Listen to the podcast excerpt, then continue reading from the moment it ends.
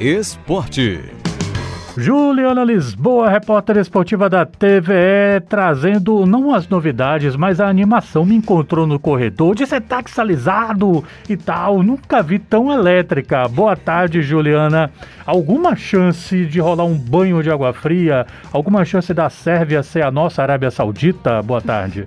Boa tarde, Renato. Estou exalizada sim. E se tudo der certo, a gente vai comemorar o sexto título mundial do Brasil depois dessa Copa do Catar. Mas olha só, sem querer conter um pouquinho só meu entusiasmo, existe chance sim do Brasil não levar a melhor nesse primeiro jogo, até porque é o jogo mais difícil, mais equilibrado que a seleção brasileira vai encontrar nessa fase de grupos, porque a Sérvia é um time, na verdade, é uma seleção muito alta, é uma seleção muito física e é uma seleção que melhorou bastante desde a Copa do Mundo de 2018, quando ficou na fase de grupos. Então, vai brigar muito por uma vaga na parte do mata-mata, né? Então, algumas coisinhas que mudaram. Eu fiz meu dever de casa, né? Porque eu gosto de saber quem é que eu vou enfrentar, né? Quem que eu tenho que secar. Mas enfim, a Sérvia fez muito boa Liga das Nações e também nas eliminatórias conseguiu ficar no no primeiro lugar do grupo, né, que tinha Portugal. Ninguém menos do que o Portugal de Cristiano Ronaldo. E conseguiu ficar nesse primeiro lugar, se classificou, justamente vencendo Portugal em um jogo em Lisboa de virada. Então foi assim um momento muito muito importante, né, que credenciou a seleção da Sérvia para essa Copa do Mundo, né? A Sérvia que tem como técnico o Dragan Stojkovic, que é um ídolo do futebol sérvio, né? E ele tem um respeito assim muito grande por parte dos jogadores, e isso seria o equivalente a gente ter um, um grande ídolo, por exemplo, Zico ou então Pelé, treinando a, a, seleção brasileira. Então imagina que ele tem uma uma voz muito de responsabilidade, né, em cima desses jogadores. E assim, para a gente falar de quem que vai dar trabalho, né?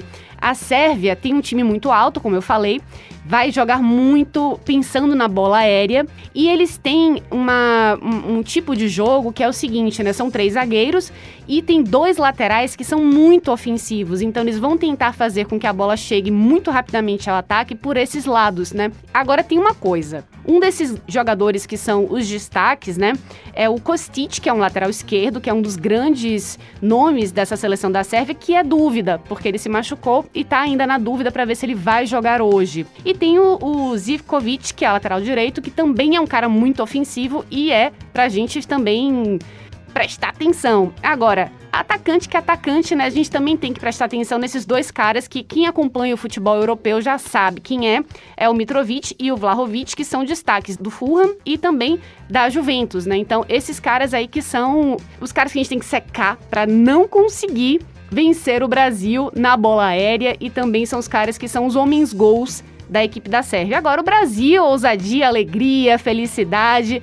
E eu vou lhe dizer, Renato, a gente estava conversando antes de entrar ao ar, que eu acho que essa Copa do Mundo é a Copa de Vinícius Júnior porque é um cara muito novo, é um cara que tá num momento da carreira excepcional jogando no Real Madrid, é um cara que ainda tá buscando se afirmar e nessa Copa do Mundo eu acho que ele tem esse ingrediente da jovialidade, da ousadia também e do é, rigor técnico que ele está apresentando como um componente que eu acho que vai fazer a diferença nessa seleção. E falando em seleção, a gente deve ir a campo assim, olha, Alisson no gol, Danilo na lateral direita, a zaga sendo formada com Marquinhos e nosso capitão Thiago Silva, esse sim já está definido que vai ser o capitão logo, com certeza será o titular. E também Alexandro fechando aí a lista dos defensores na lateral esquerda. Meio campo com Casimiro de primeiro volante, Lucas Paquetá como segundo, deve ser ele sim, se não Bruno Guimarães. E Neymar, que é atacante, meio atacante, mas recuado um pouquinho para construir as jogadas, né? É, ser o maestro da equipe.